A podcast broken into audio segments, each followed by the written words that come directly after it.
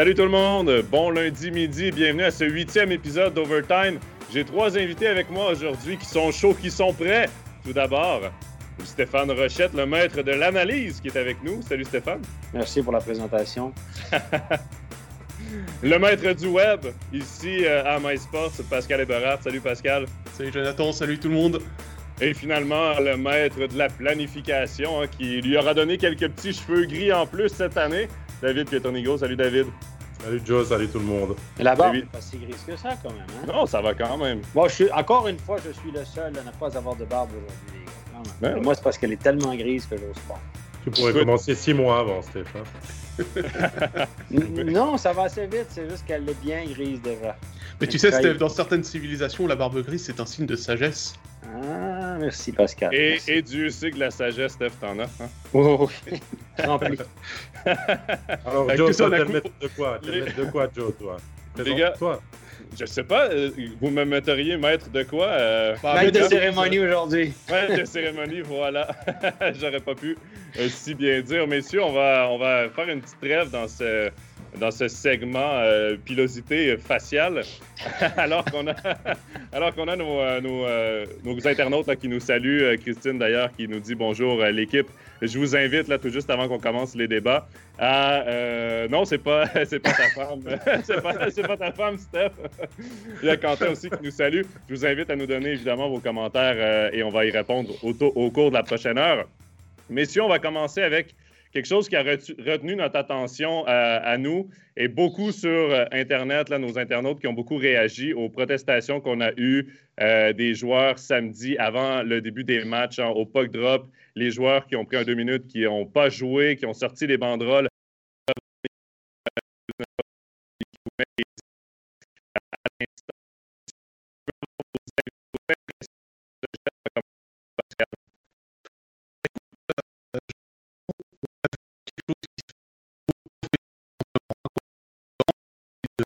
nicht bis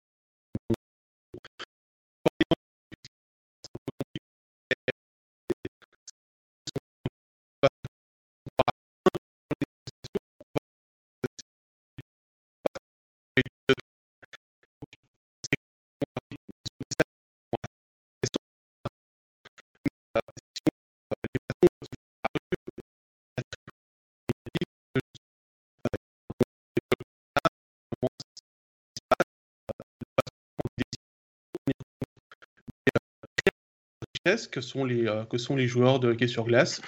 Et euh, bah, ils ont décidé de faire entendre leur voix. Pour l'instant, c'est une petite action pour dire on existe. Euh, est-ce qu'ils sont au final présents? Est-ce qu'ils seront présents pour les futures décisions? Je ne sais pas, Stéphane, ce que tu en penses? Ben, moi, je, je, je, suis très étonné de la polémique. Il y a un article de Klaus Sog sur les réseaux sociaux en Suisse romande. Certains journalistes ont repris ça en disant Ouais, mais bon, euh, ils se plaignent de quoi, etc. Moi, je trouve qu'on euh, les attaque un peu facilement. Moi, je trouve qu'ils ont marqué, pour une fois, une certaine unité, leur désaccord avec l'ensemble des mesures. C'est la première fois qu'on voit ça en Suisse. C'est le début peut-être d'un syndicat ou d'une union un peu plus euh, soudée. Et moi, je trouve que le premier message est quand même bien. Après ça, on peut dire, ah, ils auraient dû faire ci, ils auraient dû faire ça, les banderoles, ça faisait amateur. On peut les attaquer sur la façon, mais le fond reste qu'ils ont voulu marquer le coup. Alors, il y en a qui disent qu'ils auraient dû dire euh, c'est quoi leur désaccord, est-ce qu'ils auraient dû marquer sur la banderole les sept étrangers, le plafond salarial, etc. Non on sait que sur l'ensemble des, des, réformes, il y, a, un désaccord qui se dessine. C'est simplement ça qu'il voulait souligner. Et des gens, des journalistes qui par ailleurs dénoncent ça, je pense à Klaus Taub, qui dénonce ça, qu'il est le premier à rentrer dans tous les propriétaires, les GM de la Ligue pour dire c'est n'importe quoi vos réformes. Il blâme les joueurs de le faire parce qu'ils oh, n'ont pas fait la bonne façon. Je trouve ça un peu facile, un peu désagréable. Et moi, je trouve que l'idée de base est belle, est bonne. Et je pense que ça marque le début de peut-être une certaine opposition, un certain conflit ou un certain euh, rapport de force. moi, je trouve ça très bien. David, juste avant que tu commences, il y a, Simon euh, qui, euh, commente la culture de la lutte syndicale en Suisse. C'est quand même un peu une joke. Mais quand même, il y a une unification qui s'est faite, puis c'est surtout là-dessus qu'il faut se baser.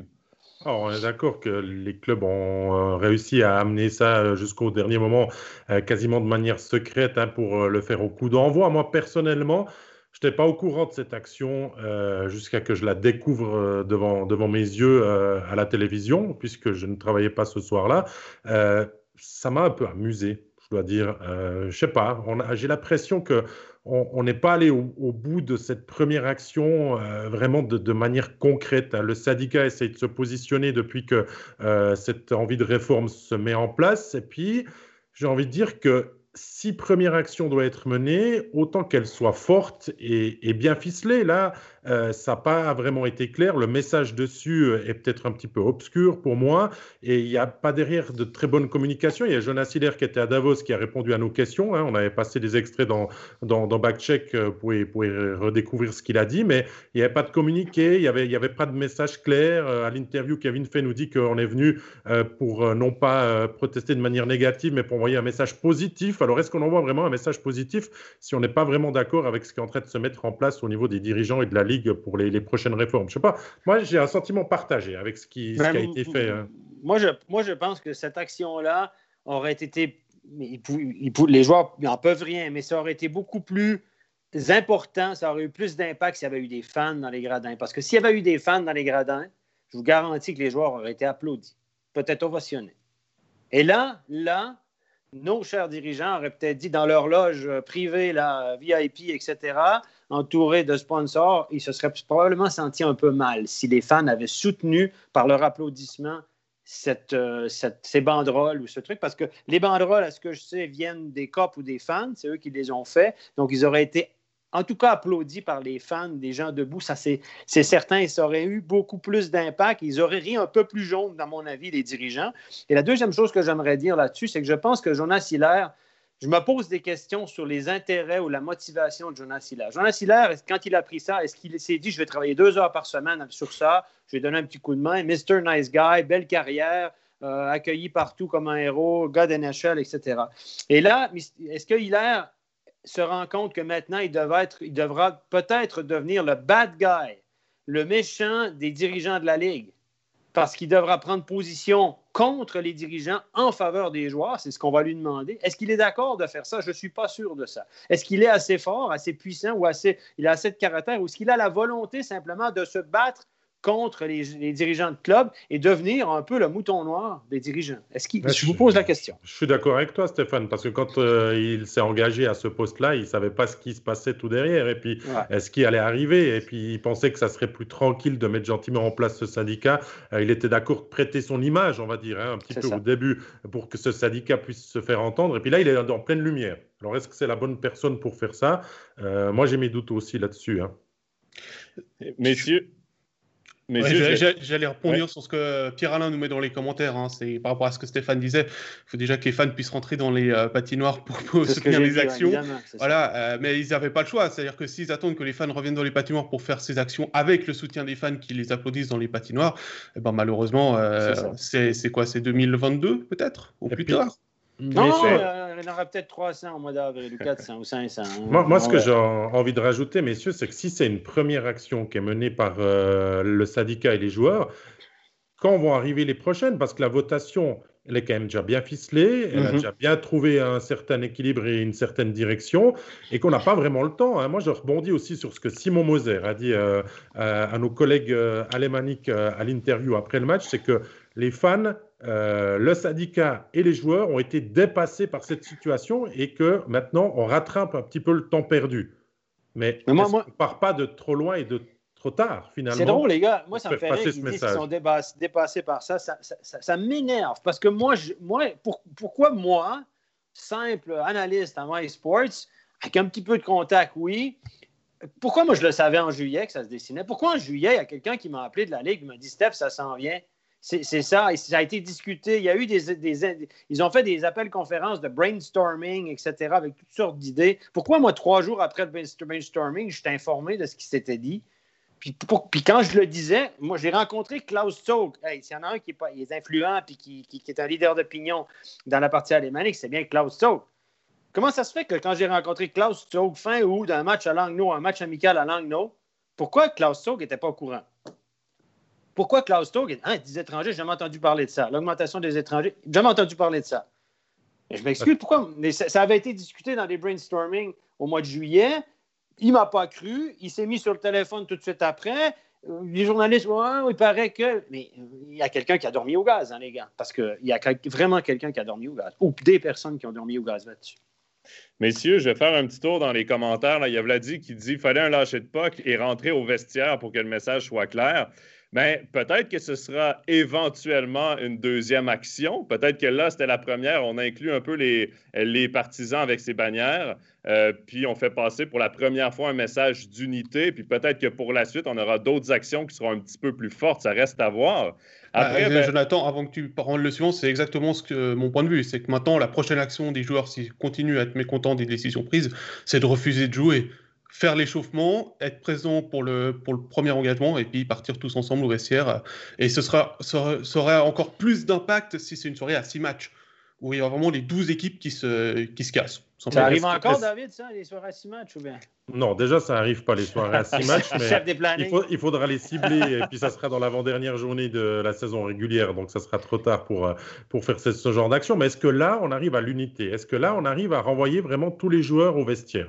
Parce qu'on a l'impression que là, euh, le premier message était gentil. C'est très suisse, hein, on va dire, euh, ce qui a été fait là, euh, de, protester deux minutes et puis après de retourner jouer comme si de rien n'avait été fait. Est-ce qu'on arrive à vraiment monter d'un échelon? Est-ce qu'on peut le faire? Est-ce que ce syndicat peut s'entourer d'avocats, de, juristes qui peuvent leur dire vraiment ce qu'ils ont droit de faire sans risquer non plus leur contrat et que les clubs les, dénoncent, voire les licencient?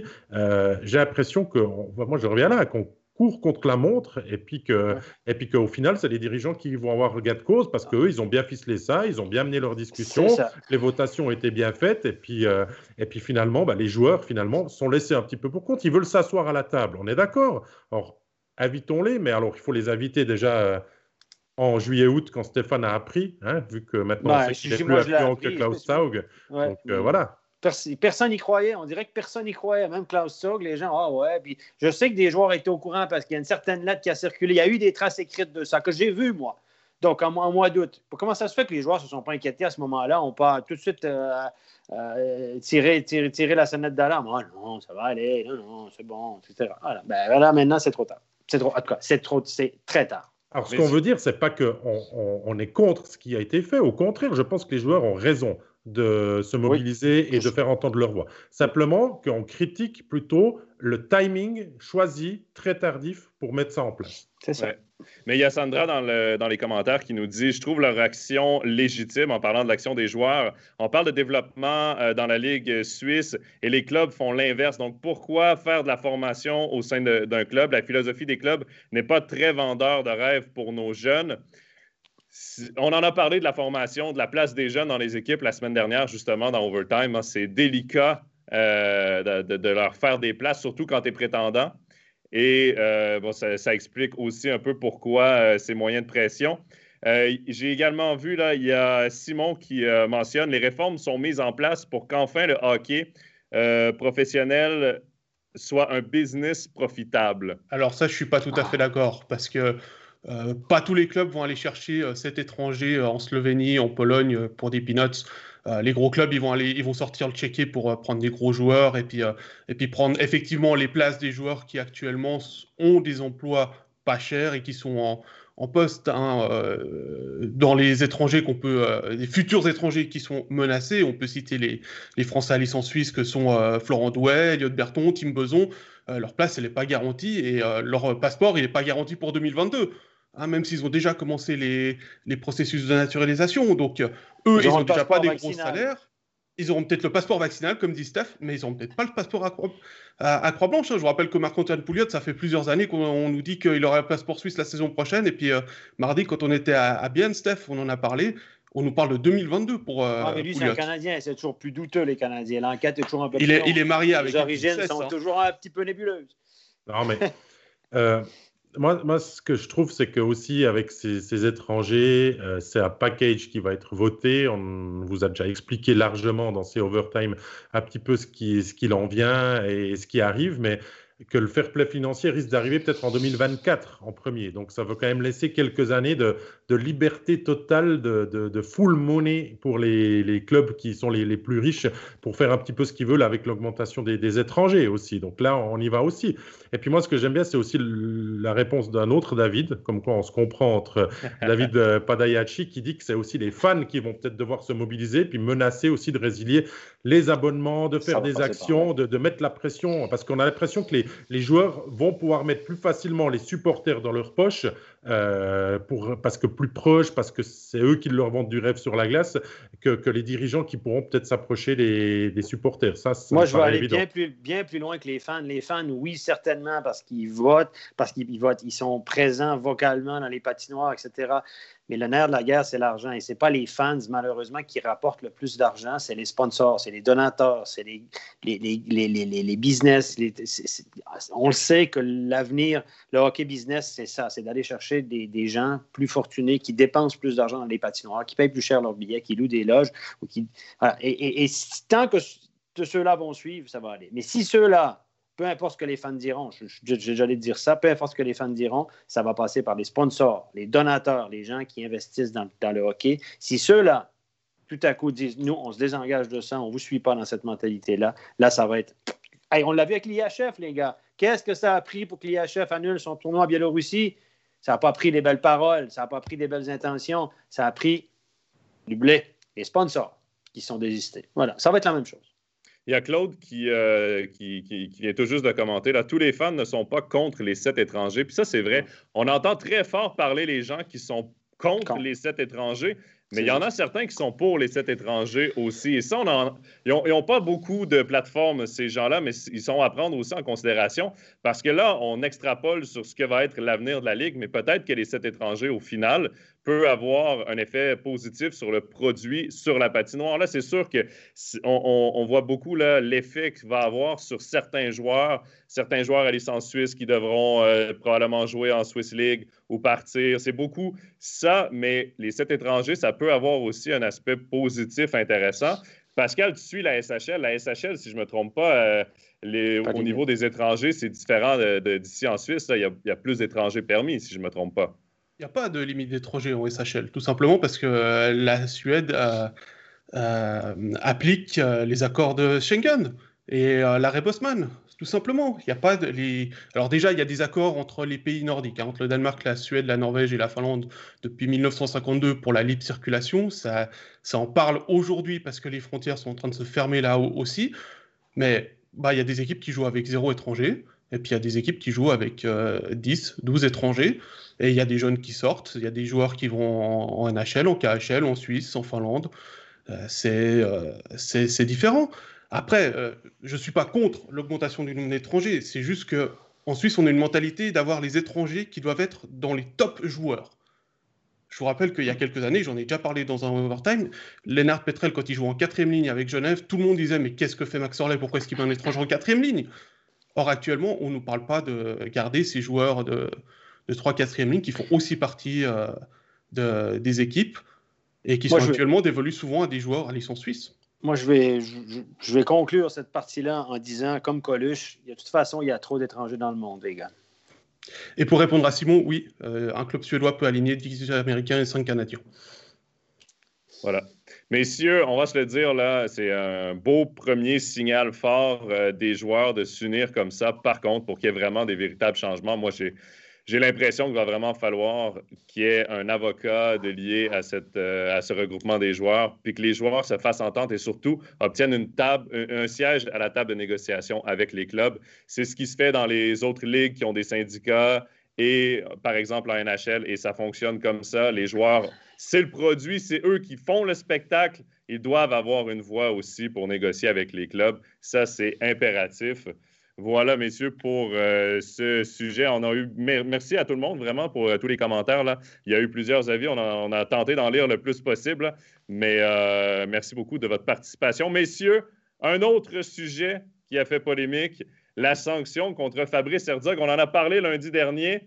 La sanction est tombée, Huit matchs, 11 150 francs d'amende pour le joueur de Davos.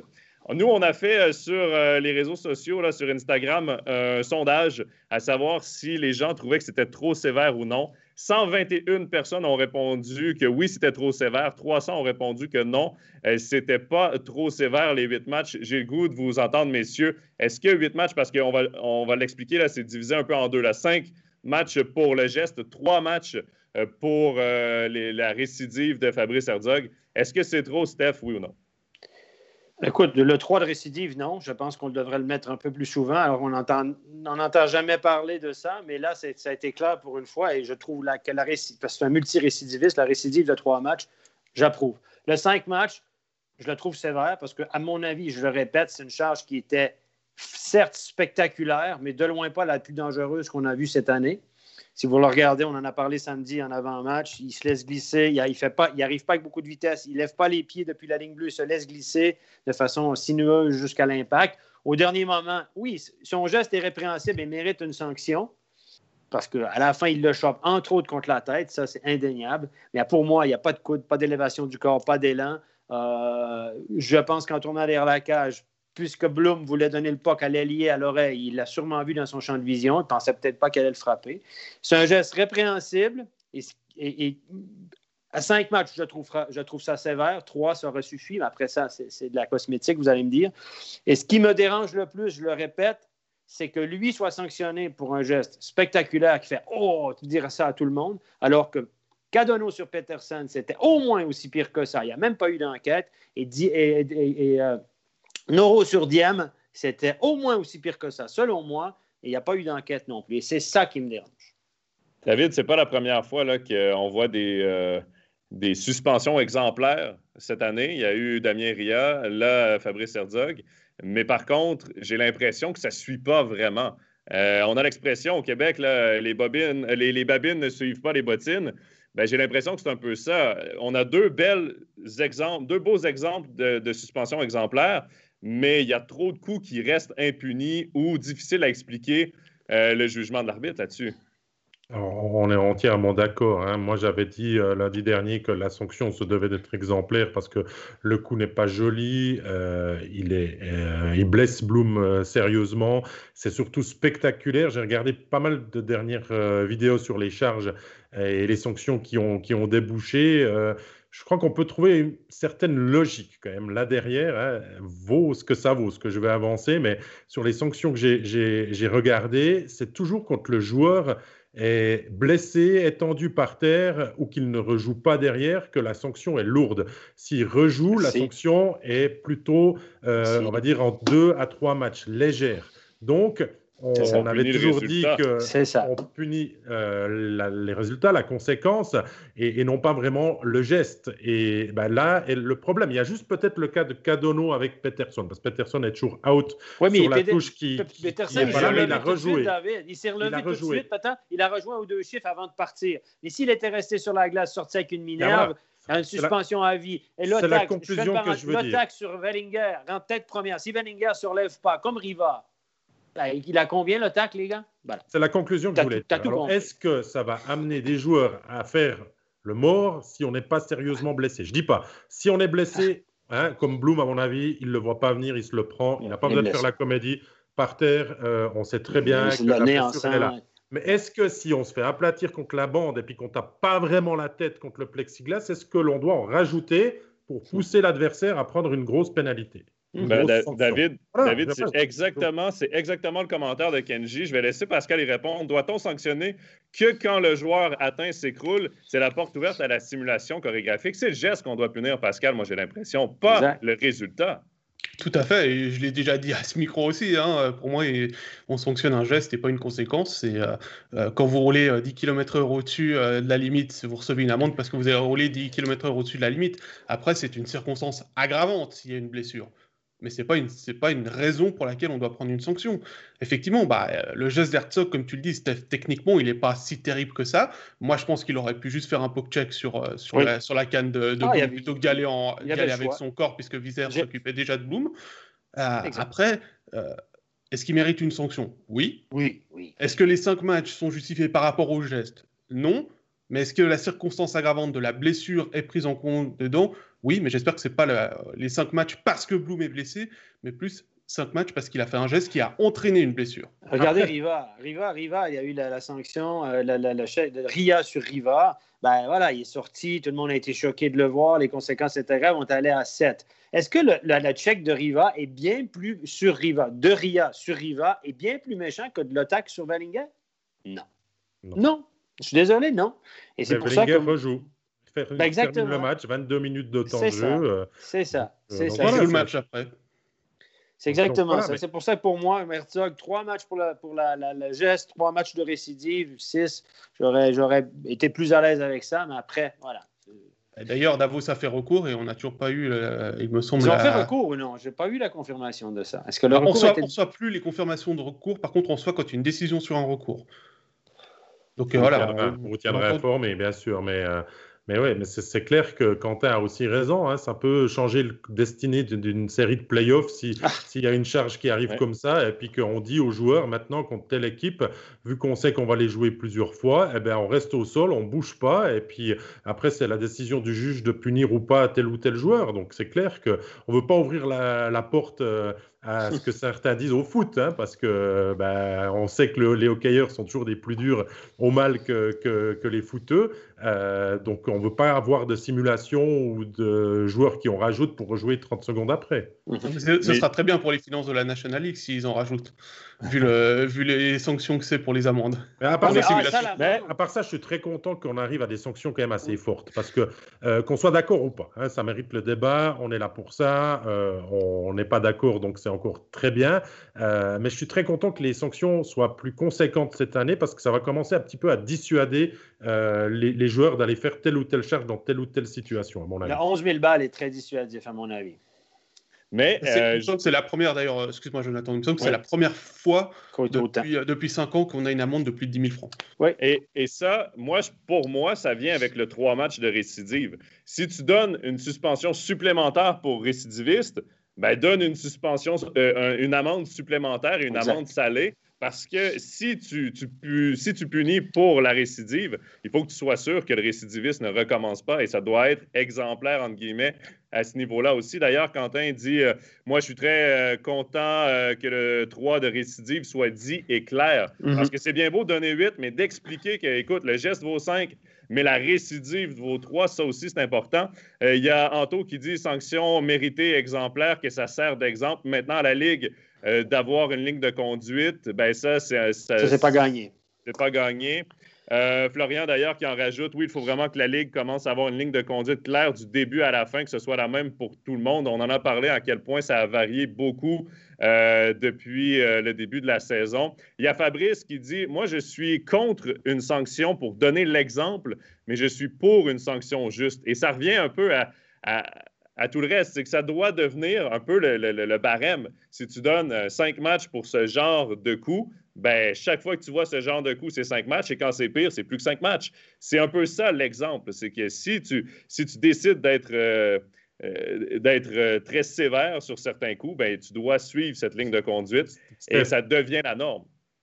Steph, il y a, y a, y a Pirella qui, qui, demande finalement qui paye l'amende. Hein. on l'a déjà dit, mais il y a de moins en moins de clubs aussi, tu peux nous le rappeler, qui prennent à charge les, les amendes des joueurs. Théoriquement, les amendes sont vraiment à la charge des joueurs les seuls. Et le club peut décider de le payer pour eux. Hein. Ça, ça reste discrétionnaire. Théoriquement, c'est une facture envoyée aux joueurs qui, est déduite sur le salaire. Mais certains clubs, s'ils jugent que le geste était euh, bon pour l'équipe, du genre un joueur qui frappe un autre, qui, sent, qui agresse un de tes meilleurs joueurs, et toi, tu lâches les gants, puis tu, tu te fais suspendre pour avoir protégé un coéquipier, de façon générale et très souvent, les clubs disent OK, celle-là, on la prend pour nous parce que c'est un geste qui était bénéfique pour l'équipe. C'est un geste d'équipe qu'on doit saluer. La sanction est. voilà. tu t'es sacrifié. Mais dans, dans le cas Herzog, c'est Herzog qui va payer de ah, sa poche normalement. Ça, écoutez, je ne suis pas dans le bureau de Davos, mais je ne peux pas m'imaginer que Davos défende ça en lui payant parce que ça, c'est la porte ouverte à n'importe quoi. À part ça, Steph, tu as souvent tes détracteurs. Hein, tu le sais. Il y en a certains qui titillent un petit peu sur les réseaux ben, sociaux. Bien. Mais tu as un fan aussi, c'est Quentin de la vie. Euh, lui, alors, il veut toujours que tu pousses jusqu'à Jujuni, qui te le redit dans le, dans, dans, le chat. Donc, je te propose, Quentin, que tu nous envoies ton adresse euh, en message privé euh, pendant l'émission. Puis Stéphane t'enverra une petite photo dédicacée de lui. ouais, on a vu qu'il en avait quelques-unes à, disposition, pas loin de son bureau. Jadis, dans le temps que c'était un homme zébré. Exactement. Mais si on prend une petite pause dans ces discussions pour aller du côté de notre coup de cœur et coup de gueule de la semaine. Et ce sera un coup de cœur aujourd'hui et il va à la lucernoise Lara Stalder. Elle a battu un record et s'est presque passé inaperçue. Vendredi à Stockholm, elle a battu le record de points inscrits en une saison en SDHL, la Svenska Dam Hockey Ligan, ou Ligue suédoise féminine de hockey. Lara Stalder a signé un assist lors de la défaite 3-2 de son équipe Brines face à Jurgarden. Cela a porté son total à 80 points, 30 buts et 50 assists, battant ainsi un record détenu depuis la saison 2015-2016 par l'actuelle joueuse du HC Lugano Ladies, la dano-finlandaise Michelle Karvinen. Il reste encore un match à Lara Stalder pour augmenter son total de points avant le début des playoffs la semaine prochaine. Lara Stalder est d'ailleurs candidate à sa propre succession au titre de MVP de la SDHL la saison passée, quand il y avait encore des spectateurs dans les patinoires, elle avait reçu son trophée, un casque doré, avant un match de son club, Brines, mais de SHL, donc des hommes, et cela devant plus de 5000 supporters qui lui avaient réservé une très belle occasion. Ce dernier point me permet donc d'adresser une petite pique à nos chers clubs de National League. Comme vous le savez peut-être, parmi les conditions pour obtenir les aides à fonds perdus, il y a la promotion du hockey chez les jeunes et du hockey féminin. Savez-vous comment j'ai appris que Lara Stalder connaissait une saison historique? En suivant simplement le compte Twitter de Brines, comme je suis tous les clubs de SHL pour préparer les matchs de cette ligue. Et comme tous les clubs de SHL qui ont également une équipe féminine, Brines ne fait pas de distinction de publication entre hommes et femmes. Pour l'anecdote, j'ai été regarder les chiffres sur les réseaux sociaux. Le post annonçant le record de Lara sur Facebook de la page de Brines a eu plus de 700 réactions, celui sur Twitter 250, ce qui m'a amené à me poser cette question à quand remonte la dernière fois que j'ai lu une publication originale et non une republication sur le hockey féminin de la part d'un club de National League Personnellement, je ne m'en souviens pas et je vous laisse y réfléchir, vous, mes trois camarades de jeu, ainsi que dans les commentaires. En attendant, grand coup de chapeau à Lara. Elle est une des meilleures joueuses en Europe, si ce n'est la meilleure actuellement.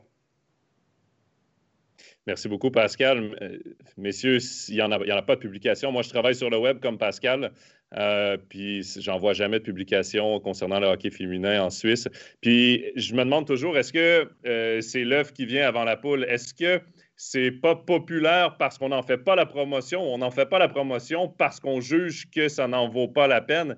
Et ça, ça me dérange un peu parce que c'est comme le hockey, euh, c'est comme les mouvements juniors, on doit en faire la promotion. le hockey féminin est important aussi, on l'oublie trop souvent.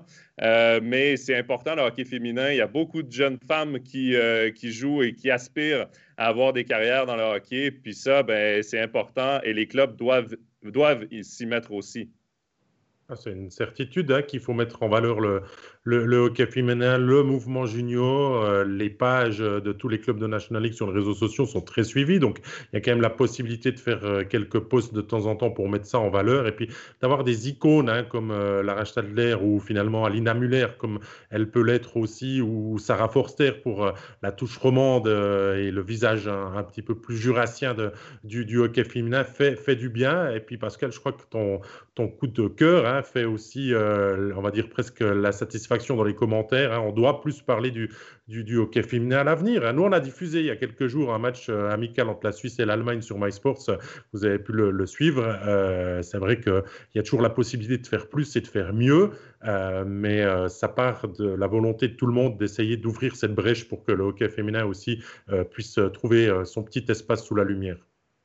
Bah, disons que je rajouterais encore par rapport à ce que tu dis, David, c'est parce que je vois le commentaire aussi que les médias parlent pas assez de hockey féminin.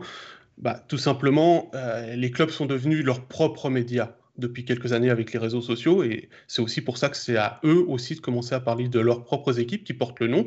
Hein. je parlais du HC Lugano Ladies, euh, bah, c'est un des clubs forts en Suisse. Il y a les ADC Lions, Ladies aussi, qui sont euh, un des clubs forts. D'ailleurs, la dernière finale du championnat qu'on vous avait montré, c'était entre Zurich et Lugano.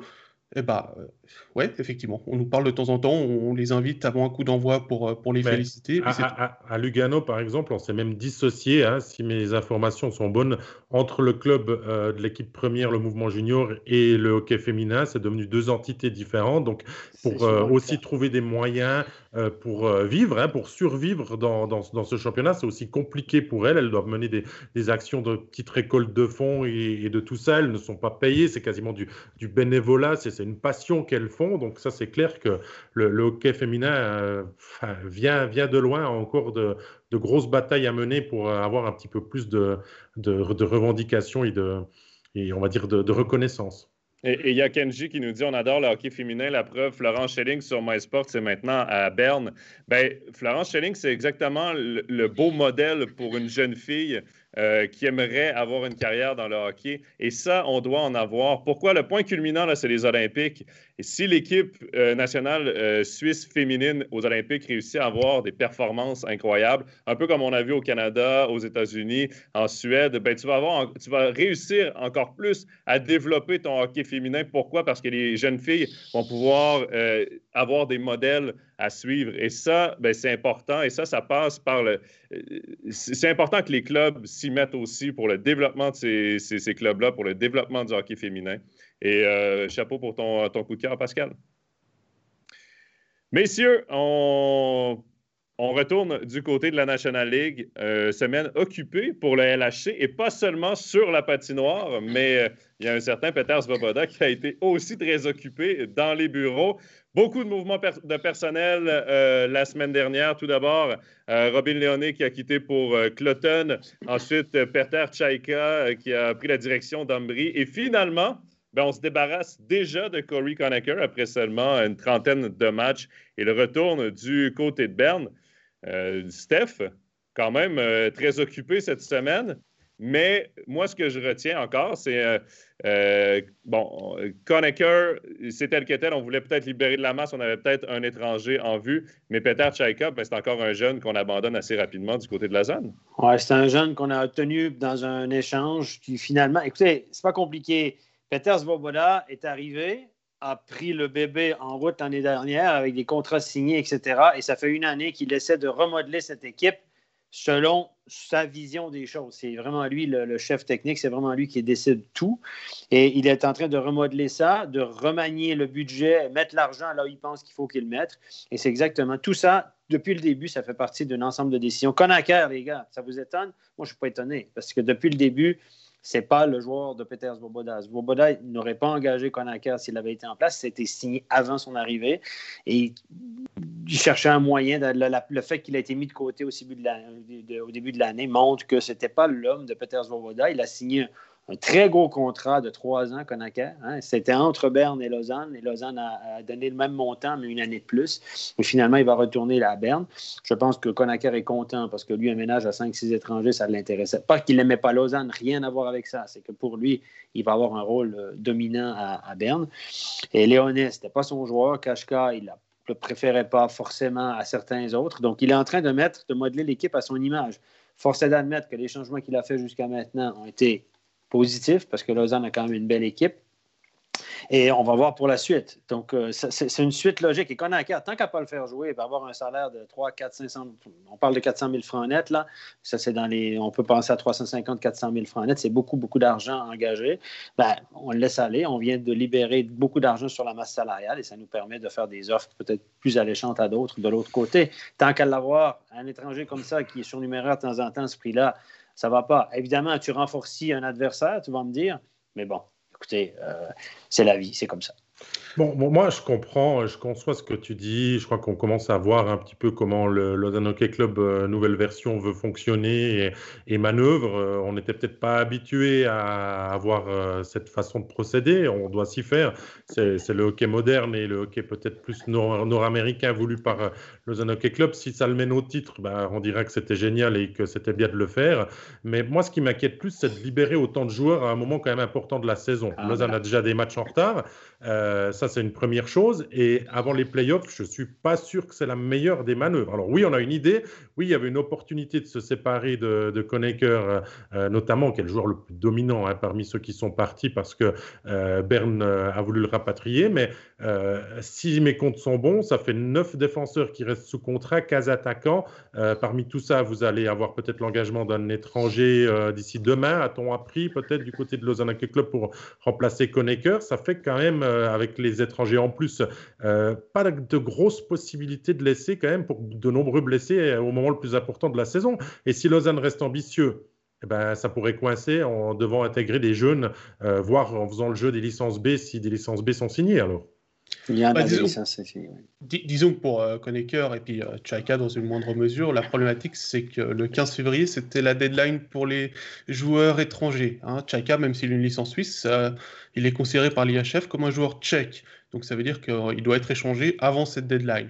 Pour Léoné, euh, je crois qu'il y avait un gros, aussi un gros malaise entre le club et lui au niveau du, euh, au niveau du, euh, de l'entente entre le club et l'utilisation de Léoné. Donc voilà, c'est clair que le timing est mauvais. Il aurait peut-être pu rester quelques jours de plus. Maintenant, euh, c'est clair que Lausanne, euh, c'est le timing qui pose les questions. Et puis on a encore appris qu'après le match, il y a eu une grosse réunion entre les euh, clubs, entre les euh, Svoboda et les entraîneurs. Euh, Oui, parce qu'on attendait, on attendait John Faust en entrevue, semble-t-il, et on l'attend toujours. Donc, il n'a pas pu, il n'a pas été libéré pour venir en entrevue euh, sur la glace tel qu'habitué. Donc, il y avait une, une réunion au sommet dans le, dans le bureau des coachs, quatre défaites consécutives. Donc, euh, un petit peu de- d'inquiétude du côté de Lausanne, à mon avis, pour pas grand-chose, mais bon. Mais, mais ça paraît toujours mal dans une situation comme ça parce que Svoboda se débarrasse de Conacher. Cette semaine-là, il y a quatre défaites consécutives et en plus, Conacher connaît du succès à Berne. Par contre, il faut relativiser les choses. Ça fait partie du plan de Peter Svoboda de se débarrasser des joueurs que ce n'est pas lui qui a signé.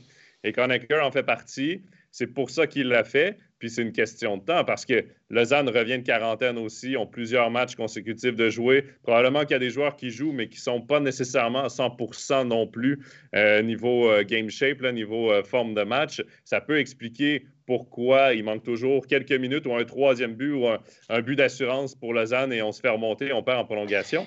Donc, niveau timing, ça ne paraît pas bien, mais ça fait quand même Ouais, partie mais- du plan. Il faut quand même, tu sais, Conacher, oui, on perd Conacher, d'accord. Mais Conacher, il n'a pas joué tous les matchs. C'est un excellent joueur, mais je veux dire, on a, on- il y aura quatre étrangers sur la glace quand même. Conacher Ouais. ou Hudon, honnêtement, je veux dire, c'est pas comme si vous perdiez euh, Joël Genazi demain matin, un joueur suisse ou Berchi ou un joueur suisse d'impact qui partait. Ça, c'est une perte sèche parce qu'il il est plus là. Il ne sera pas remplacé par un autre joueur. Mais on peut en aligner que quatre. Donc, c'est juste qu'ils font un choix définitif entre les étrangers à disposition. Puis dire Conacher, on ne l'aligne plus à partir de maintenant. Ça revient au même. C'est pour ça que je dis, est-ce que c'est vraiment une perte? Non, parce qu'il est remplacé par un autre joueur, peut-être d'une valeur équivalente. Udon, Conacher, entre les deux, je ne sais pas qui prendre. Et, euh, et ben, Gibbons, à mon avis, est un incontournable. Donc, on veut peut-être tourner avec deux étrangers en arrière, avec Barberio, qui a soi-disant des problèmes d'épaule, qui ne voudrait pas se faire opérer. euh, voilà. Donc, c'est pas une perte sèche. Au niveau des étrangers, il faut faire attention à ça pour moi, dans l'interprétation des choses. Mais, mais c'est vrai que si on est un joueur qui a été signé avant l'ère euh, nouvelle du Lausanne Hockey Club, on peut s'inquiéter. Il y a, il il y Fabrice qui nous dit qu'il y a certains joueurs qui ont quand même été prolongés. Il dit Frick, Oui. Eldner, mais c'est des joueurs qui apportent aussi grosse satisfaction. Il y a peut-être des dossiers qui sont ouverts de certains joueurs qui pourraient encore changer, euh, changer de domicile dans, dans les, dans les prochaines semaines, mois maintenant, vu que tout ça se referme. Euh, cet été, ça pourrait encore bien bouger pour façonner le, le Lausanne Hockey Club encore plus euh, à, à l'image des nouveaux dirigeants. Moi, je pense qu'il y en aura moins de changements. Là. On a- Plus que ça, ça va être difficile de faire. Il y aura moins de changements parce qu'il a déjà façonné son équipe et ça va être comme les autres clubs. Il y a 3, 4, 5 joueurs qui vont changer d'adresse arrivée comme une année normale, à mon avis, à partir de maintenant. C'est mon avis. Messieurs, avec tous ces mouvements de personnel, moi, j'ai euh, j'ai peut-être une question qui me vient en tête. Peter Tchaika, si par exemple Martini est déjà en Swiss League avec l'entente qui s'est faite entre Martini et Lausanne pour le développement des joueurs, est-ce que Tchaika reste dans l'environnement de Lausanne? Et parce que là, mine de rien, tu as un regard sur son développement parce que s'il y a une entente entre Martini un peu pour faire une espèce de club ferme, euh, peut-être que tu gardes, entre guillemets, tes jeunes talents que tu as été chercher. Et qui... Parce que moi, j'ai vu jouer Chaika à Ambry. C'était pas, euh, il a pas volé, il volait pas sur la glace. je veux dire, il n'a pas joué un match exceptionnel. mais il était pas. Oui, mais il n'était pas, il était pas non plus. Euh, je veux dire, tu voyais quand même qu'il est capable, mais il est capable de, tirer son bout quand même en National League avec de l'expérience, avec le temps et tout. C'est quand même dommage qu'on le jette comme ça alors qu'on aurait pu essayer de développer. Mais, là, il a sa saison au Ticino Rockets. C'est ça. Écoutez, les gars, s'il était si bon que ça, Genève l'aurait déjà gardé et puis il aurait joué euh, régulièrement. Je veux dire, moi, Tchaïka, je l'ai vu jouer en junior plusieurs fois. Ça reste un étranger à licence suisse. N'oubliez pas. Hein? Donc, euh, et ça fait, il, est parmi ces étrangers à licence suisse dont l'avenir est très insécure. Je ne suis pas sûr qu'il pourra assumer un rôle de sept étrangers si on en prend sept. Je ne suis pas sûr qu'il va pouvoir assumer un rôle d'étranger dans la future National League, sincèrement. C'est un bon joueur, oui. Bon gabarit, oui. Mais c'est pas non plus, là, on va se calmer, là. On ne s'est pas débarrassé de Wayne Gretzky, les gars. Hein? Non, non, mais c'est pour ça que je, parlais oh. surtout de Konecker, mais on, on, dégrécie quand même, puis ça enlève des possibilités de profondeur de banc au Lausanne Club. On ne parle pas de qualité ou de, joueurs vedettes que le Lausanne Club s'est séparé, mais, mais dans un moment ou dans une saison où il y a quand même des portes qui s'ouvrent pour aller être champion, hein, euh, euh, c'est à, à prendre un risque, à peut-être le regretter en fin de saison. Parce que tu perds un joueur, mine de rien, que quand tu as besoin et tu le montes, il est National League ready, entre guillemets. Il est prêt à avoir un rôle euh, qui ne sera pas sur les deux premiers trios, mais quand même, il remplit une chaise. Alors que là, sinon, tu montes des jeunes, tu les fais jouer euh, trois minutes, deux minutes, seulement si tu à l'avance. C'est pas la même chose que ce que Chaika peut amener s'il y a des blessés. Et d'un autre côté, je suis pas sûr en fait que euh, Lausanne voulait réellement avoir Chaika dans l'échange. Hein. J'ai l'impression que c'est plutôt Genève qui a dit on fait l'échange, euh, euh, mais vous le prenez. Donc je suis pas sûr en fait que Lausanne comptait sur lui, même pour boucher les trous. D'ailleurs, il a été appelé que très tardivement cette saison pour jouer des matchs en National League et pour jouer ces deux matchs de National League avec Lausanne. On l'a laissé, on a, on, a, on, a, on a fait passer des jeunes avant lui au niveau du LHC. Donc finalement, c'est pas. Dans le milieu, on appelle ça un throw-in. Un throw-in, ça veut dire qu'on l'a acheté dans le truc à la fin, puis voilà. Donc, il n'était pas. On l'avait annoncé comme une grande révélation en début de saison l'année passée dans les médias, notamment je ne vois. Chaika, Chaika, Chaika. Attends, on va se calmer. J'ai toujours de la peine avec les révélations soudaines de gars que tout le monde suit depuis des années dans les mouvements juniors à gauche, à droite. Puis tout à coup, ils connaissent une bonne séquence. Ça laisse révélation. Tout le monde l'a raté, sauf cette équipe-là. On peut se calmer là, sur la longueur. C'est comme il, avait connu trois matchs, trois bons matchs de préparation. On se calme, exactement. Et moi, je vous rappellerai que moi, il était un grand buteur dans les matchs amicaux, les gars. Hein. Il est revenu au naturel. C'est revenu un gars qui n'est pas un gros shoot, qui n'est pas buteur, mais qui complète bien trio parce qu'il a un bon sens du jeu. Il est revenu au naturel. C'est comme ça. Les gars, ce serait intéressant cette semaine de voir qui le LHC ajoutera comme étranger parce que ça devrait être annoncé dans les prochains jours. Euh, on a reçu des questions hier sur notre publication d'annonce d'Overtime d'aujourd'hui. Il y a Nicolas qui nous a demandé Bonjour, messieurs, au regard de la série en cours du LHC, pensez-vous que c'est un passage à vide, donc temporaire, ou révélateur d'un vrai problème de fond? Merci pour votre réponse. David, tu dis non. David dit non, à quoi? À quelle partie de la question? à, tout. Il laisse très vite la tête. Hein. Non, non, non, moi je dis non, je dis non euh, que ce n'est pas un révélateur de, du de, la baisse des résultats et de forme du Lausanne Hockey Club qui reste sur quatre défaites, trois en prolongation au-delà du temps supplémentaire et une 2-1 à Bienne. Il n'y a rien d'inquiétant pour l'instant pour Lausanne. On sort du Covid. On a quand même eu pas mal de joueurs fortement touchés. Hein. Pas de joueurs encore euh, à, à 100%. Euh, et peut-être même certains joueurs vedettes hein, qui ne sont pas encore au meilleur de leur rendement. M'inquiète pas du tout pour Lausanne, en tout cas au niveau des résultats ces prochains jours. L'important, c'est surtout qu'ils ne prennent pas froid sur le banc des pénalités. Aïe, aïe, aïe, aïe, aïe, Je ne sais pas pourquoi tu dis ça. Je sais pas non plus. Tu peux nous raconter, va au-delà, pour les gens qui ne suivaient pas en studio samedi, va au-delà de tes histoires. c'est un insight. Ouais, on, on, va l'expliquer celle-là. Apparemment, Malguin aurait eu froid lors de sa pénalité euh, de 2 plus 10. Euh, il y a eu un changement euh, en cours de, en cours de match aussi hein, de, de la vie. C'était plus qu'il devait avoir un problème technique avec son maillot et puis qu'il a dû retourner au vestiaire pour, euh, pour corriger. Non, après, euh, bon, on en a parlé mardi, Stéphane, on était à bien les deux pour commenter. C'est vrai qu'on a trouvé les joueurs du Lausanne HC très fatigués ah au premier tiers. Donc, c'était même pas euh, encore l'accumulation des, des matchs. Hein. Voilà. McTavish l'a dit en entrevue, on oublie le match à Bienne, on revenait de COVID, les gars n'étaient pas en forme, c'était catastrophique, il l'a dit. Mais il a dit, en, avant-match samedi, il a dit, on a quand même été mal payé sur les deux matchs suivants. Contre Lugano, ils n'ont pas joué un si mauvais match que ça, j'étais sur place. Et contre Berne, bon, c'est quoi qu'à la fin, on a accordé trop de buts. Mais il n'avait pas l'air inquiet, McTavish. Mais le match de Bienne, pour revenir sur le match à Bienne, c'était catastrophique. C'était Lausanne B, voire C qui était sur la glace et les joueurs avaient de la peine au premier tiers à revenir au banc en fin de présence après 30 secondes. Tant, tant, mieux que ça leur arrive de temps en temps, quelques soirs, parce que Lausanne produit du super hockey depuis le début de la saison. Et mieux vaut avoir ce genre de mauvais match ou de non-match encore en saison régulière. Avec le nombre de points qu'ils ont récoltés et puis la situation dans laquelle ils sont, ils peuvent se permettre de perdre quelques matchs et puis de revenir encore plus fort. Moi, je me dis pas du tout inquiété pour l'instant par euh, la situation du, du LHC. Je pense qu'il était plutôt en manque de rythme à Bienne. C'est plutôt, ah plutôt ça. avec, euh, avec l'enchaînement des matchs. Ils n'ont pas réellement le temps de travailler le fond non plus avec le, euh, le, euh, la condition physique. Hein, on le sait, ils l'ont dit plusieurs fois. Lors des quarantaines, ils font du vélo et puis un petit peu, un petit peu d'alter, c'est tout. Les bouteilles de coca, comme ça avec des bouteilles de coca. les 2 litres, pas les 1,5 litres, les 2 litres au moins. Il faut citer deux autres marques maintenant, Stéphane, hein, si tu donnes une marque. Euh, à la Pepsi, alors. on n'est pas en France. On Parce que les bouteilles d'Anneken, c'est 250 millilitres, ça va pas.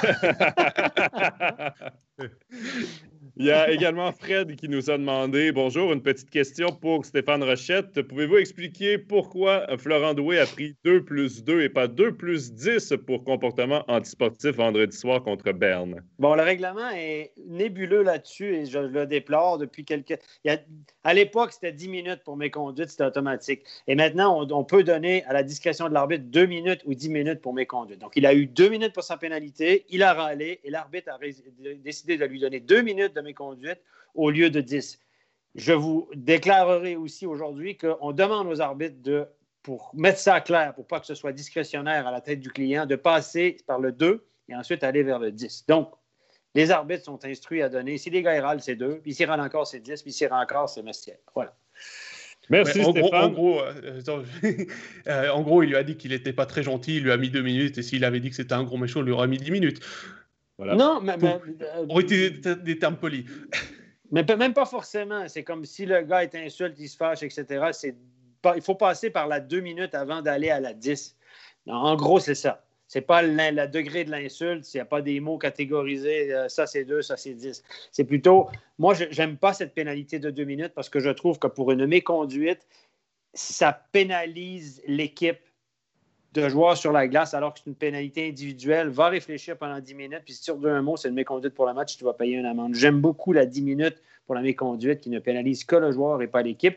Par contre, à contrario, je reviens sur ce que Lausanne a fait.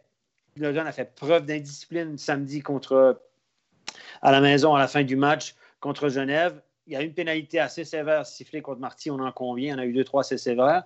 Et puis ils ont râlé sur le banc il y a eu brouhaha sur le banc. Là, ils ont donné une pénalité de banc mineur. Quand, les protestations viennent du banc et pas forcément identifiées à un joueur, c'est une pénalité de banc mineur d'équipe. Et ça, à mon avis, c'est bien d'avoir un 2 parce que c'est l'équipe qui avait fermer sa gueule. Voilà. Hmm. Merci Stéphane. Les gars, on passe maintenant à un sujet polarisant, l'avenir de Chris McSorley. Messieurs, il y a eu des rumeurs à Lugano, il y a eu des rumeurs à Sierre. Où est-ce que Chris McSorley va se retrouver l'an prochain? Steph, ah, moi, j'en sais rien, je sais pas. infos privilégiées? mais, c'est toi, notre euh, sorcier à la boule de cristal. la boule de cristal me dit qu'il va se retrouver quelque part, mais on ne sait pas. Écoutez, euh, c'est le sujet de ma chronique de demain, les fameuses rumeurs, j'en parle un peu, mais celle-là, c'est la plus facile des rumeurs à lancer. Si vous annoncez Chris McSorley, partout où il y a un poste disponible et sur tous les projets de nouvelles patinoires, avec tous les nouveaux investisseurs, vous êtes à peu près, vous, vous serez repris par tous les médias officiels et vous allez passer pour un champion de la rumeur et du scoop.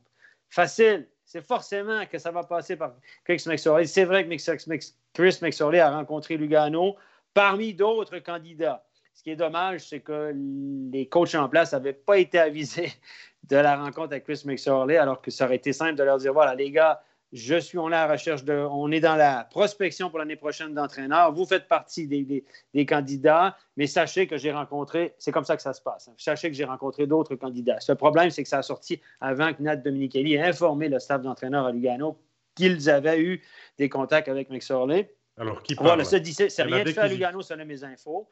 Pas plus qu'à Et je suis un peu dubitatif avec le projet Assière, qui est un joli projet, qui est une super ville de hockey et que ça serait génial. Je ne suis pas sûr, je suis pas sûr que ça va se faire sur cette forme-là, pour différentes raisons culturelles. Il y a certaines personnes qui sont quand même plus intéressées à que ça sorte avant tout le monde, finalement. Donc, il y a bien des. On dit, Stéphane, tu es l'espion dans, dans, le chat, mais il y a des taupes dans des clubs qui parlent peut-être plus facilement aux journalistes pour. Euh, Moi, euh, je, je, je, dirais ceci aux gens mon business, ce n'est pas le scoop. Le scoop, je le laisse aux autres ou je le vends aux autres. Évidemment, prenez pas ça au pied de la lettre. Je le laisse aux autres ou je le transmets à certains autres parce qu'il y a des spécialistes des scoops, des gens qui en font leur business, qui m'appellent souvent me dire Qu'est-ce que tu sais là-dessus? Est-ce que tu sais quelque chose? Je dis ce que je sais. Moi, ce n'est pas mon, business. My, à MySports, moi, je suis analyste. Puis un scoop, ça dure une demi-journée, quelques heures, etc. Et ce n'est pas mon business, même si je suis fortement sollicité par certaines personnes qui en font leur. Euh, leur métier. Voilà. Après, tu parles de taupe. Euh, Chris Maxorley est un spécialiste aussi pour laisser fuiter des informations sur sa personne. Hein. Qui, qui, a donné l'information sur euh, la discussion de Dominique Kelly et, et Max Sorley à, à Lugano? Je ne sais pas, mais peut-être même que c'est lui qui a parlé à un journaliste, qui en a parlé à un autre, qui, euh, qui a fait remonter l'information et qui euh, prend un petit peu Serge Pelletier de court. Moi, ce qui me dérange, c'est que pour l'instant, bah, Serge Pelletier, il a du succès depuis, depuis décembre 2019. Hein. il fait du bon boulot. On n'attend pas qu'il y ait des tensions entre le club et les, entre le coach et les joueurs. Euh, est-ce qu'il y aurait des prétentions salariales de Serge qui sont trop élevées pour Dominique Kelly? Je pense pas, parce que Chris Maxwell, c'est comme un entraîneur qui est assez cher aussi. Moi, je vous pose la question. Vous êtes Dominique Kelly. David, tu es Dominique Kelly. Est-ce que tu engages un jeune directeur sportif qui a tout approuvé, qui a de la peine actuellement, et ça, c'est un scoop, à trouver des joueurs, engager des joueurs. Il a fait des offres sur plusieurs joueurs en Suisse qui, sont pas, qui finalement, à la fin, n'ont pas choisi Lugano. Donc, c'est compliqué pour lui actuellement de signer des joueurs. Vous avez bien entendu, à Lugano, on a de la peine à signer des joueurs maintenant parce que c'est financièrement, c'est plus forcément ce que c'était. Est-ce que vous rentrez dans la maison un, entraîneur comme Chris McSorley avec une aussi forte personnalité, avec un réseau de contacts et les qualités de directeur sportif qu'on lui connaît, est-ce que vous, vous, engagez un gars comme ça? Si vous êtes Dominique Kelly? Je vous pose la question. Non. Non, parce que Dominique Ellis aurait du souci à se faire pour son propre job finalement. Donc, euh, euh, on connaît Chris Maxorley aussi, euh, on l'adore, on l'aime, on le déteste. il est polarisant comme, personnalité, mais non, je ne l'engage pas parce que finalement, Serge Pelletier, et il porte bien son surnom, c'est Monsieur Positif. il fait son job, il coach l'équipe, il a du succès, mais il fait pas de vagues. Hein. Lui, il veut pas d'embrouille là-dessus. Avec Chris, ben, forcément qu'il y aurait pas forcément que d'aller chercher le poste de Dominique Kelly, mais il y aurait des frictions. Il y aurait des frictions. Alors peut-être qu'à Lugano, on adorerait ça parce que le ah calme, le mot calme à Lugano, on n'aime pas les tifosi, tout ça. Dans la cour, ils sont, ils sont chauds bouillants et, tout ça. Mais je suis pas sûr que c'est un mariage qui serait, qui serait nécessaire. Et moi, ce qui me dérange pour revenir à Max Orley, et je pense que ça le dessert plus qu'autre chose, c'est qu'à force de l'annoncer à gauche, à droite, au milieu, là-haut, ici, là-bas, là-bas, euh, je ne suis pas sûr que ça serve à son image et puis que ça soit très euh, flatteur finalement d'être annoncé tout le temps, tout partout. Euh, peut-être que Chris Maxwell sera sur son canapé la saison prochaine en train de regarder MySports pour euh, essayer de voir euh, où un job pourrait se faire parce qu'il n'en aura pas eu un d'ici l'été. Et puis, les gars, est-ce que, est que vous, je vous pose la question, Joe, ton opinion là-dessus, est-ce que le fait que Lugano cumule des victoires, connaît une grosse et meilleure équipe des dix derniers matchs dans cette ligue-là, est-ce que c'est pas embêtant pour Dominique Kelly? Est-ce que le timing n'est pas un peu mauvais d'annoncer que tu cherches un coach alors que le staff en place fait un sacré job avec une équipe qui est un peu comme à Fribourg? Hein? C'est une équipe qui, à mon avis, équivalente à Fribourg, connaît les mêmes succès cette saison que Fribourg. Très mauvais. Comment tu veux expliquer que tu changes ton staff d'entraîneur alors que tu es en position pour te qualifier dans le top 6 pour les playoffs? alors que tu connais des, moments très intéressants? Parce que quand la rumeur a sorti euh, pour euh, à Lugano, euh, qui avait rencontré les dirigeants et tout. Déjà, Lugano était au cœur d'une bonne séquence. On, se, ramenait dans, le top de la ligue. Et depuis, ça n'a pas arrêté. Donc, comment tu veux justifier ça? Parce que même si, je veux dire, même si ça peut être une décision personnelle, un feeling, tu veux absolument ce coach-là, il faut quand même que tu expliques pourquoi tu vires un entraîneur qui a du succès. Et ça, ça va être très difficile à expliquer. Puis moi, je vois mal, personnellement, je vois mal un Chris McSorley prendre un job de simple entraîneur-chef. Et je dis simple entraîneur-chef simplement parce que Chris McSorley, c'est un homme qui emmenait très, très large à Genève et qui, à un moment donné, a laissé le poste d'entraîneur-chef pour celui de directeur sportif. Pourquoi? Parce que c'est toi qui as la vision du club, c'est toi qui l'amène où euh, tu, tu veux qu'il soit et tu prends toutes les décisions comme directeur sportif. Je le vois mal recevoir des ordres. Et c'est pourquoi Sierre, ben là, s'il est au cœur d'un projet de monter cette équipe en, en, National League, c'est un projet à long terme, sauf qu'il est le cœur du projet. Là, il va pouvoir prendre des décisions et faire une équipe à son image. Et je vois plus Chris McSorley comme un, gars avec les deux, euh, deux chaises de directeur sportif, de dirigeant de club et d'entraîneur-chef que de simple entraîneur-chef. Moi, ce qui m'a dérangé avant de parler peut-être du projet de, de Sierre, c'est plus le timing de l'annonce de Chris Maxorley pressenti à, Lugano parce que on l'a dit à un certain journaliste alémanique euh, d'un journal de ben, côté, hein, de boulevard, et tout qu'il s'est empressé de le sortir en plein match. Euh, on pouvait très bien attendre après la rencontre, on pourrait très bien faire un article. Lisez aussi ce qui a été écrit. Euh, finalement, on n'a pas de grande information. Hein. Un des sous-titres de l'article, c'est Chris Maxorley, entraîneur à Lugano, euh, directeur sportif. Les deux, on, on, a entendu quelque chose qui a été rapporté à ce journaliste et on l'a balancé. Alors, Enfin, moi, j'ai toujours envie de mettre en lumière le travail de journaliste qui doit être un travail de recherche, d'information aussi avant de pouvoir balancer ce, genre de rumeurs. Oui, il sera candidat. Et je pense que Lugano a bien raison euh, d'aller le sonder et tout ça. Mais ça sera certainement pas le seul et c'est peut-être pas lui qui aura le job. Ah, ce, journal-là en question ou ce média, sur les réseaux sociaux, ça en vient à Suisse romande, messieurs. Hein? Donc, il faudra s'attendre à ce genre de scoop un peu euh, ou des grandes déclarations, des trucs l'année prochaine de la part du, du Blick, on peut le nommer. Hein? C'est Blick qui s'en vient Suisse romande en français, version francophone. Ça ne dessert pas notre métier. Ça ne dessert pas. Ça, ne le met pas en valeur euh, si on commence à lancer des rumeurs un petit peu euh, à gauche, à droite sans avoir de vérification. C'est des clics, on veut faire des clips, des scoops, des, des, des, points d'interrogation, des si, des raies, des mettons, on a entendu. Ça, ça fait des clics, les gars. C'est juste comme ça que ça fonctionne. Messieurs, il y a Fabrice dans le chat qui dit on voit partout Sorley, mais moi, je ne le vois pas quitter l'arc lémanique quand évidemment, il a tellement été associé longtemps à Genève que c'est difficile de l'imaginer ailleurs. Euh, il y a Denis qui dit également bravo David, très bien dit là, sur, ton, sur dernier commentaire. Il y a Kenji qui nous dit le Valais a besoin d'un club en National League. Après, où et qui? Et ça, c'est la question. Moi, j'irais même avec la National League a besoin d'un autre club roman, parce que si on monte à 14 équipes, tu ne peux pas monter deux clubs alémaniques. Tu dois absolument avoir un club roman et un club alémanique qui montent. Euh, messieurs, votre avis là-dessus, Pascal? Donc, Joe, tu viens de nous donner ton avis. Hein. Donc, ce ne sera pas Viège pour toi. Parce que Viège, malgré euh, que son dirigeant principal, Sébastien Picot, est Bas-Valaison, c'est un club alémanique. Écoute, Sierre, historiquement, c'est le club du Valais en hockey sur glace. C'est mhm. pas désolé pour les Martiniérins, mais le club de hockey sur glace en Valais, c'est Sierre pour le Valais roman. pour le, Valais, le bas Valais. Pour le bas Valais, c'est le Valais central, te diront les Martiniérins. Euh, c'est pas la, même chose. Écoute, le projet de, de, nouvelle patinoire à Sierre, ça fait depuis qu'ils sont montés en Swiss League que, ça en parle. On parle toujours du, le lieu, il est déjà tout trouvé. Le, pour ceux qui connaissent, c'est le stade de foot des Condémines. Euh, le premier projet, c'était 5000 places. Euh, on a parlé ensuite de 4000 places. Maintenant, le projet Max Orlais, c'est 7000 places. Parce que le projet Max Orlais, entre guillemets, hein, c'est un projet pour la National League. Et je pense que s'il y a un club valaisan qui peut monter au niveau du euh, bassin populaire et du bassin sponsoring financier qui a autour, c'est bien le HCCR.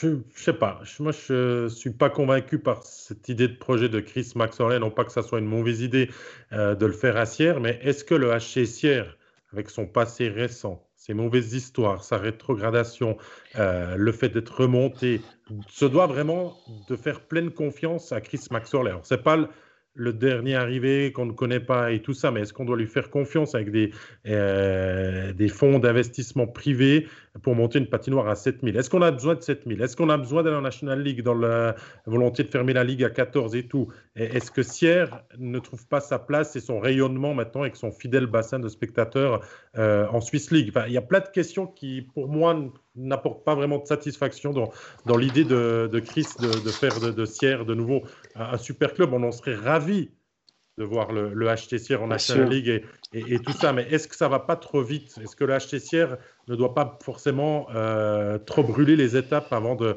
de, se voir trop beau, trop grand et peut-être de retomber suite à des déceptions ou des projets qui n'aboutissent pas? Super, moi, je pense que c'est une super ville de hockey. Tu l'as dit, Pascal. Il y, a, un passé historique là-bas de, hockey. Il y a la passion. Ils étaient descendus en deuxième, troisième ligne. Il y avait 1000 personnes. Les gens sont attachés à leur club. Moi, ce qui me fait un peu tilter, qui, me fait. Il y a des red flags un peu partout, c'est d'abord, vous avez Viège à côté qui vient de construire une super patinoire. Euh, lorsque vous dépassez Sierre, vous tombez du côté spécialement il y a le sponsoring de Sierre possible où les gens qui peuvent ramener, ça s'arrête à la barrière de langue. Parce qu'il y a Viège qui rameute tous les Hauts-Valaisans et les gens sont derrière les sponsors aussi. Donc, il n'y a aucun sponsor à aller chercher de ce côté-là. Il y a vraiment une grosse, grosse compétition là. De l'autre côté, à Sion, vous avez un club de foot où à peu près tout le monde, euh, toutes les entreprises du Valais investissent ou de, ah, pour être bien Constantin, etc. Il y a une grosse culture de foot à Sion autour de Constantin. Donc, il y a un paquet de sponsors qui disent ben, nous, on donne déjà au foot. De l'autre côté, tu en as qui donnent à Viège. Qu'est-ce qui va rester au HCCR? Est-ce que c'est assez solide, le tissu économique est assez solide, ou les, fans sont assez solides financièrement pour donner autant d'argent et soutenir une équipe en National League avec des budgets qu'on connaît je mets des doutes là-dessus. Maintenant, la 7000 places dans une patinoire dans une petite ville comme Sierre, qui n'est pas si grande que ça, 7000 places. Est-ce qu'on a assez de gens, de maniaques de hockey pour en, on en mettait 2, 3, 4 000 régulièrement à des derbies? 7 000 avec des loges corporatives. Parce que pour survivre en National League, ça prend des loges, des entreprises, etc. Avec ce que je viens de vous dire, est-ce qu'on va remplir? Je ne crois pas à ça. Peut-être comme à jouer un 4-5 000 dans des bonnes années avec une équipe qui gagne, oui, mais pas 7 000, je ne crois pas à ça. Et puis la dernière, la dernière chose que je vous dis, c'est ce qu'on va accepter en Valais culturellement d'avoir un étranger, un Canadien qui vient avec des sous ou des investisseurs étrangers, s'il n'y a pas d'actionnaire régional, il n'y a pas d'intérêt, il n'y a pas de gens de la place impliqués dans le projet, est-ce que les gens vont s'acoquiner avec ça, ils vont s'associer à ça? Bon, un, investisseur, euh, des investisseurs principaux pourraient être un Valaisan, hein, Philippe Joran, qui a été nommé dans, dans, les médias, et, tout ça, il le faut, hein, cet impact euh, régional. Ça. Mais, Steph, je suis entièrement d'accord avec toi, c'est ce que je disais avant dans le fond de ma pensée, 7000, c'est trop grand, parce que pourquoi vouloir une patinoire si grande euh, qui peut paraître vide, on va dire, si on arrive à vraiment amener ce projet et tout ça? Et c'est vrai que si ni Viège, Nissière ne monte en National League et confirme la Ligue et que Martini arrive en Swiss League, ça va aussi bouchonner euh, niveau euh, à un moment donné, il y a des moyens limites.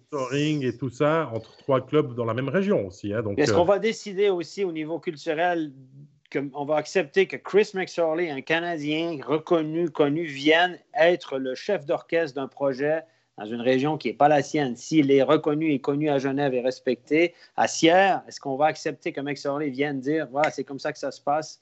Je ne suis pas sûr de ça culturellement, que les Valaisans vont accepter si facilement que ça. Vous avez vu l'association, le Farm Team avec Sierre. Ça a marché au début, on s'en est servi pour monter. Mais maintenant, c'est ah, ben là, c'est nous qu'on décide. Quand ça dépend. Hein? Euh, Chris, Steph, il aime le vin blanc puis la raclette? Ah, ça, pour ça, il va être extraordinaire. il préfère le. Il, va être... préfère le rouge, mais il y a des très bons rouges en Valais aussi. extraordinaire. Mais voilà, c'est on peut une chose qu'on peut souhaiter, les gars, c'est qu'il y ait une équipe de National League en Valais pour la couverture médiatique, pour la répartition géographique. Est-ce que ce sera Viège ou Sierre? Pour l'instant, Viège un peu d'avance avec la Grosse longueur d'avance. Après, il y a toujours un problème. Excuse-moi, Jonathan.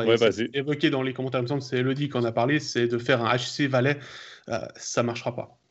ça, euh, ça c'est, plus, euh, encore plus un serpent de mer qu'une nouvelle patinoire acière. Au niveau des mouvements juniors, ça fait 10 ans qu'on nous, nous, annonce des associations au niveau des mouvements juniors. Puis à chaque année, on nous annonce un nouveau, une nouvelle association qui change chaque année avec les ramifications. Maintenant, c'est Martigny qui est mis de côté. L'autre année, c'était l'autre.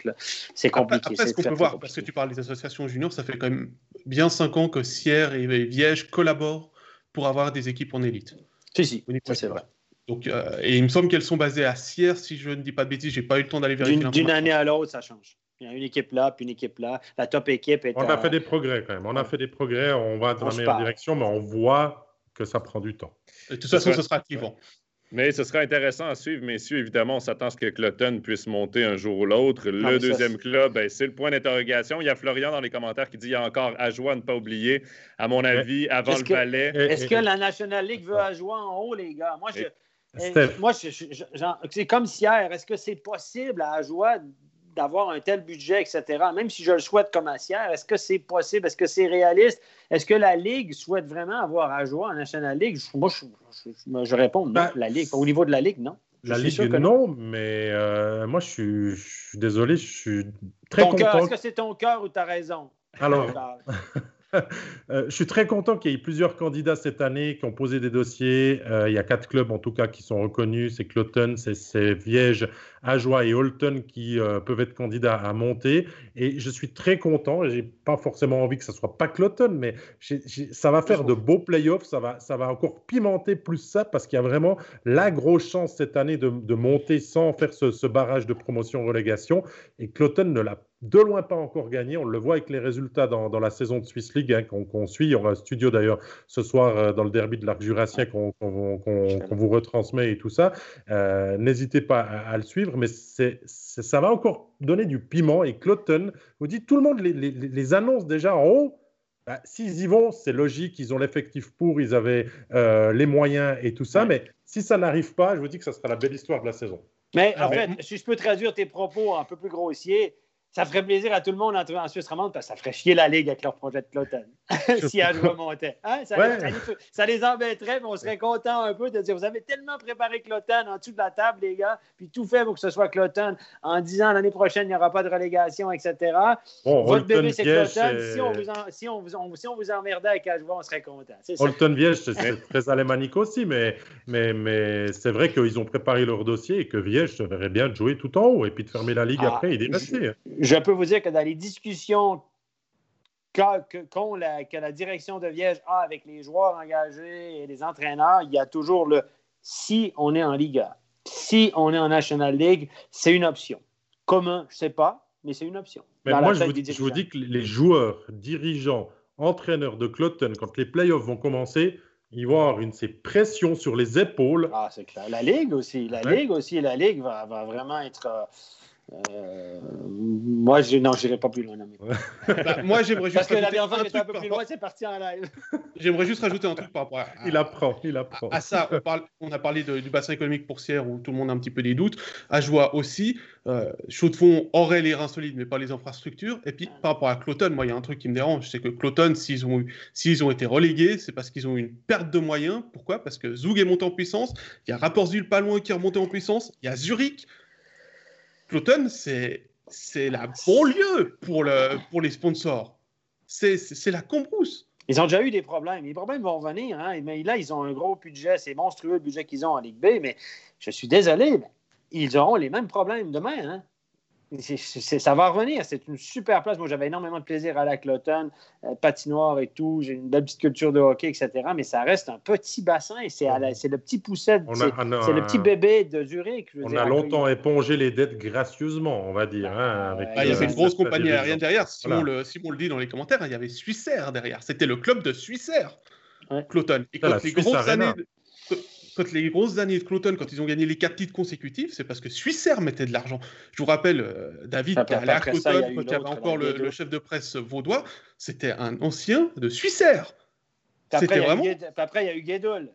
Voilà. Mhm. Et ensuite, il y a eu Guédou. Là, il n'y a plus personne qui a suivi. Puis n'oubliez pas les liens de Cloton. Pourquoi on veut sauver Cloton? Il y a Peter Lutti, qui était directeur de la fédération, qui était mon patron à l'époque quand j'arbitrais. Après ça, qui, était, qui, est un gars de Cloton, qui est toujours impliqué euh, dans les. Dans les par derrière à Cloton, qui est à tous les matchs, etc., qui est un gars, Mathias Birner, qui était le comptable de la fédération, qui est parti comptable à Cloton, qui a laissé, qui est Bref, c'est toute une, une histoire de famille. Hein. On veut monter Cloton parce qu'il y a des liens, puis c'est une équipe une glorieuse équipe. J'aimerais ah, répondre. pas au que je vais dire ça.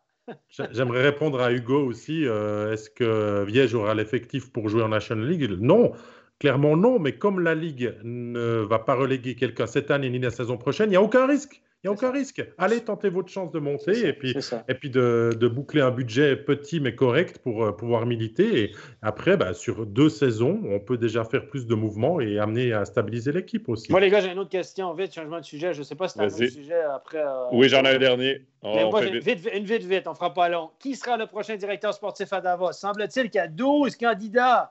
Il y en a deux, trois qui étaient à la montagne, il paraît, hier, en train de faire du ski avec Robin Leblanc, là, pour faire de la, je sais plus, du pot de phoque. Ceux qui sont sur Instagram, suivez Robin Leblanc, consultant chez nous. Il était avec les frères Von notamment, à la montagne hier. Mais euh, il y a 12 candidats à Davos. Mais qui sera le candidat final pour être directeur sportif? On parle de Jan Alston. Vous y croyez? Est-ce que Chris a un chalet euh, dans les Grisons Son nom n'est pas sorti encore. Non, c'est vrai que c'est un des endroits où il n'a pas été envoyé. Il faut dire qu'il est très, très, il est très cul et chemise avec euh, Arnaud Delcourteau et puis qu'on veut tourner la page Delcourteau. ah non, il est toujours. Regarde le repas d'équipe qu'on a fait avec. Ah Mais qui sera le prochain directeur sportif Un, des frères Vonax Sandro Rizzi Gianola, il ne veut pas prendre le job, c'est lui qui va engager. Est-ce que ce sera Yann Alston? Les paris sont ouverts. Rizzi, je te rappelle qu'il avait été engagé par le club pour s'occuper un petit peu du sportif. Ensuite, il était aux médias et maintenant, il est euh, plus là. Euh, est-ce que Reto Fenax pourrait prendre Si je n'avais pas entendu, pourquoi pas? Ah, Il est rentier, lui, lui, il vit de ses rentes à Davos, il est tranquille, fait de la poids de force. Ah, Yann Alston à Davos, j'y crois pas. J'y crois moyen aussi. J'y crois moyen. Moi, je pense surtout qu'on va garder un, ancien du cru. Ok, ben moi, j'y crois, les gars. Je sais pas pourquoi, mon petit doigt me dit que. Messieurs, je, vous c'est enregistré, on y reviendra quand l'annonce sera faite. on peut J'ai dit que j'y crois. J'y crois, c'est une, une, réelle possibilité, à mon avis. Et c'est tant mieux. Pour, pour, terminer tout ça, messieurs, on a beaucoup parlé de Swiss League. Évidemment, là, il y a Vladi euh, qui demande, et David, tu pourras répondre. MySports, est-ce qu'on va diffuser les playoffs en Swiss League rapidement? Bien sûr, on va les diffuser. On ne peut pas passer euh, à côté des meilleurs moments euh, de, la saison. On diffusera dès les quarts de finale, dès le match 1, euh, toujours deux matchs. Dès le match 4, avec des studios aussi qui vont venir ponctuellement animer les, les matchs décisifs. Demi-finale, la même chose. Et toute la finale. Bref, vous allez pouvoir vibrer et avoir de belles émotions, à mon avis, en, en Swiss League. C'est vrai qu'il y a eu un petit peu moins dans la saison, mais c'est pour garder le meilleur pour la fin. Messieurs, dernier sujet de la journée. Euh, la semaine dernière, ben, Genève a fait couler quand même beaucoup d'encre avec la démission de trois de ses membres du conseil d'administration, dont euh, le président de l'équipe. Pascal, est-ce que ça cache quelque chose? Parce que ça a été fait quand même de façon assez bizarre, ces démissions. À quelques minutes à peine, ça a été annoncé aux joueurs avant le départ à Zurich. Écoute, moi, il y a un truc qui m'a dérangé dans la communication qui a été faite, et euh, toi, tu t'es entretenu avec euh, Didier Fischer, le président d'intérim, c'est euh, c'était prévu. Bah, si c'était prévu, ils sont où les nouveaux membres du conseil d'administration à part de l'intérim? Non, je pense que c'était pas prévu. Et pourquoi annoncer ça au club dix minutes avant le départ de Zurich à la sauvette hein? Voilà, exactement. annoncer ça aux joueurs de l'équipe dix minutes avant le... Bon, bref. Et je pense, je pense comme Simon qui vient de l'écrire, c'est une genferaille. Et euh, à Genève, on a l'habitude de ce genre de choses, euh, d'avoir des, décisions un petit peu bizarres en nous disant ouais, c'était prévu, euh, on y avait pensé. Non, je pense qu'il y a, y, a, y a, un conflit. Je pense que malheureusement, l'affaire Max Orley, alors c'est un titre personnel et on revient à Chris Max Orley, je pense qu'il y a un lien là derrière, que cette conciliation, elle gêne elle gêne. Et comme le, le club voulait pas avoir un déficit d'image en, ce moment, et eh ben, tout simplement, il a fallu activer une, une soupape de sécurité. Et bah, on peut pas gicler l'entraîneur parce que Patémon y est pour rien. On peut pas gicler le directeur sportif parce que Marc Gauchi y est pour rien. Donc, qui il reste? Euh, Le président, le trésorier, le secrétaire du conseil d'administration la, fondation 1890 qui est là derrière hein, depuis quelques années et, qui soutient le club et qui le maintient, euh, on va dire à ce niveau, euh, à niveau d'excellence aussi, a une image très très propre, euh, veut soutenir les jeunes, le mouvement junior, a vraiment pas envie de, coups d'éclat et, tout ça. Et puis j'ai l'impression quand j'écoute Didier Fischer, je l'ai écouté sur plusieurs télévisions, pas que sur ton interview, Joe, pour voir s'il y avait d'autres choses à, pouvoir, à pouvoir capter. J'ai l'impression que plus on clame haut et fort que c'est pas euh, le problème avec Chris Maxwell, que en fait c'est le problème aussi. C'est peut-être pas le seul, hein, mais que c'est vrai que la situation est pas facile, qu'il y a le Covid, qu'il y a eu des, dossiers à effacer aussi dans cette équipe de, Genève. Mais j'ai l'impression qu'on on veut sortir de là le plus propre possible et que c'est la demande aussi de la Fondation 1890 d'être strict sur les maudits pour ne pas faire des vagues et, pouvoir passer à autre chose rapidement. Euh, sauf que finalement, ça fait quand même un petit peu l'effet d'une bombe, comme ça a été annoncé quand même. Il y avait peut-être l'éventuelle arrivée d'un futur ancien du LHC dans les parages qui était au centre éventuellement du, de la discorde, qui serait au centre d'une discorde qui aurait peut-être précipité le départ du, du, clan Strawson ou du team Strawson. Donc voilà, donc j'en parle dans ma chronique demain, si jamais dans, les, dans la section rumeurs. Ce sera et, Steph qui nous euh, fait du teasing comme d'habitude. Non, mais messieurs, pour, pour clore ce sujet, bon, j'ai eu un bon entretien quand même avec Didier Fischer, mais j'avais quand même l'impression de me retrouver devant un pompier qui éteint des feux plus qu'autre chose. Les réponses, oui, étaient belles, oui, étaient longues, il a été très généreux, mais euh, j'ai l'impression qu'on n'était pas allé au fond, que j'avais pas vraiment la vérité euh, sur tout ce qui se cachait. J'ai entendu, euh, comme Stéphane, certaines infos justement sur ce qui se cache un peu derrière. Et parfaitement d'accord avec toi, David, plus on clame haut et fort que ça n'a rien à voir avec Orley, ben c'est peut-être que ça a à voir avec ça. Messieurs, avant de vous quitter, il reste une réponse, euh, une question sans réponse que Pierre-Alain nous a dit. Stéphane, le coup de coude de Gibbons devrait-il être sanctionné? Écoutez, euh, c'est, oui, il est responsable. Euh, les joueurs sont responsables. Même si tu fais un geste accidentel avec ta canne, tu es responsable de ta canne. Si tu donnes un coup de genou accidentel, ben, c'est comme ça. Et on a vu un joueur cette année pénalisé dans un match typiquement où le puck longeait la bande. Il a voulu le prendre, puis en le levant, il lève sa canne comme ça parce qu'il est trop près du puck. Le coude est allé directement au visage de son adversaire. Deux minutes. Alors, quand vous mettez la coude directement au visage de l'adversaire, vous êtes responsable de votre geste. Vous êtes responsable théoriquement de vos coudes. Voilà. même s'il ne faut pas trop lever le coude. Hein. Donc, euh, voilà. Merci de leur Stéphane. non, oui, clairement, oui, il est responsable. L'arbitre n'a pas jugé de l'intention d'un geste ou non. Est-ce que Herzog avait l'intention de blesser Blum? Je ne pense pas. Il l'a blessé. Voilà. Merci beaucoup, euh, Stéphane. C'est là-dessus qu'on va. Euh, attends, Joe, attends, attends. Vas-y, vas-y. non, on est fini, l'émission est finie.